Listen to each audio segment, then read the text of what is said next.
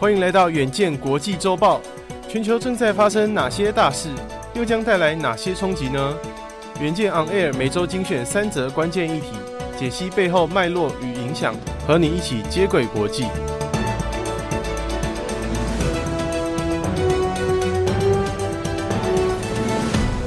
大家好，我是佑庆，欢迎收听二零二二年最后一集的国际周报。感谢大家这一年的支持，在这边祝听众朋友新年快乐哦。好的，本周国际周报由何成伟整理，共包含三则国际大事，分别是：富比士杂志发现俄乌战争与通膨让全球贫富地图大改变，因此统计了二零二二年全球亿万富豪的身价减少排行榜，特斯拉老板马斯克。不意外的荣登缩水冠军，但他真的变穷了吗？第二则看到美国耶诞假期不平静，世纪暴风雪侵袭当地，也让超过两万个航班因此被取消。最后，欧盟为了解决能源价格飙升的问题，技术对石油、天然气等企业征收暴利税，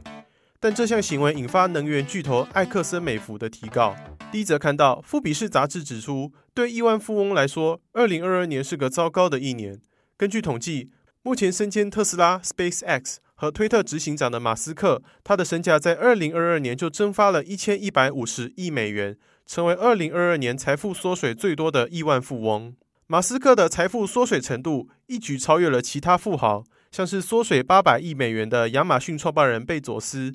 损失七百八十亿美元的 Meta 共同创办人祖克伯，Google 共同创办人佩吉身家则是蒸发了四百亿美元。但马斯克的财富缩水却没有让他落花流水。目前，马斯克的净资产接近一千三百九十亿美元，依然是美国最富有的人。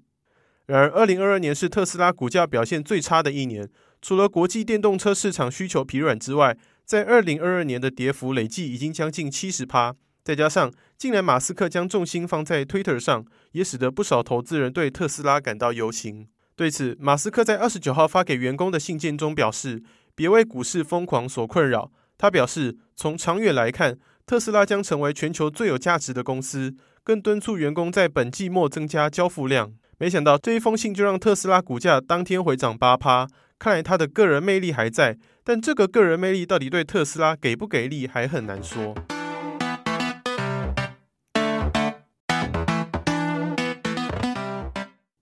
接着看到美国。先前，美国国家气象局警告，在二十二号到二十三号之间，炸弹气旋，也就是快速增强的风暴，将席卷美国。在耶诞假期，美国纽约州的水牛城遭遇当地四十五年以来最严重的暴风雪侵袭。根据英国广播公司 BBC 的报道指出，目前水牛城的罹难者已经新增到二十八人，全美至少已经有六十二人身亡。这场世纪暴风雪。不仅使得数以千计的家庭无电可用，更冲击纽约州全国空中客运运输，其中又以西南航空取消的航班占比最多。在这周，西南航班几乎每天都取消超过两千五百个航班，二十八号停飞的数量就占了全国停飞航班的八十七趴。这家备受旅客喜爱、主要经营国内市场的西南航空取消数千个航班后，不仅引发民怨外，更接连影响西南航空的股价，甚至还引来华府的关切。随着其他家航空公司，像是美国航空和联合航空，多半都已经恢复正常，但西南航空依旧取消许多航班，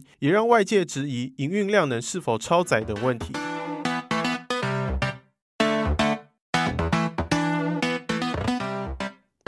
最后看到，受到俄乌战争的影响下，欧洲深陷严重的能源危机。为了解决能源价格飙升的问题，欧盟执行委员会主席范德莱恩九月宣布。将对石油、天然气等企业的超额利润课征至少三十三趴的暴利税，预计筹备两百五十亿欧元，用来降低能源费用。究竟这三十三趴的暴利税有多高，足以让美国能源巨头埃克森美孚急跳脚，向法院提告欧盟违法呢？原来和二零一九到二零二一年的平均税率相比，这三十三趴的税率足足高出了二十趴。埃克森美孚二十八号透过德国和荷兰的子公司，针对欧盟征税的行为，向卢森堡的欧盟普通法院提起诉讼。埃克森美孚的声明强调：“我们了解能源危机让许多家庭和企业喘不过气，但也一直在努力增加对欧洲的能源供给。”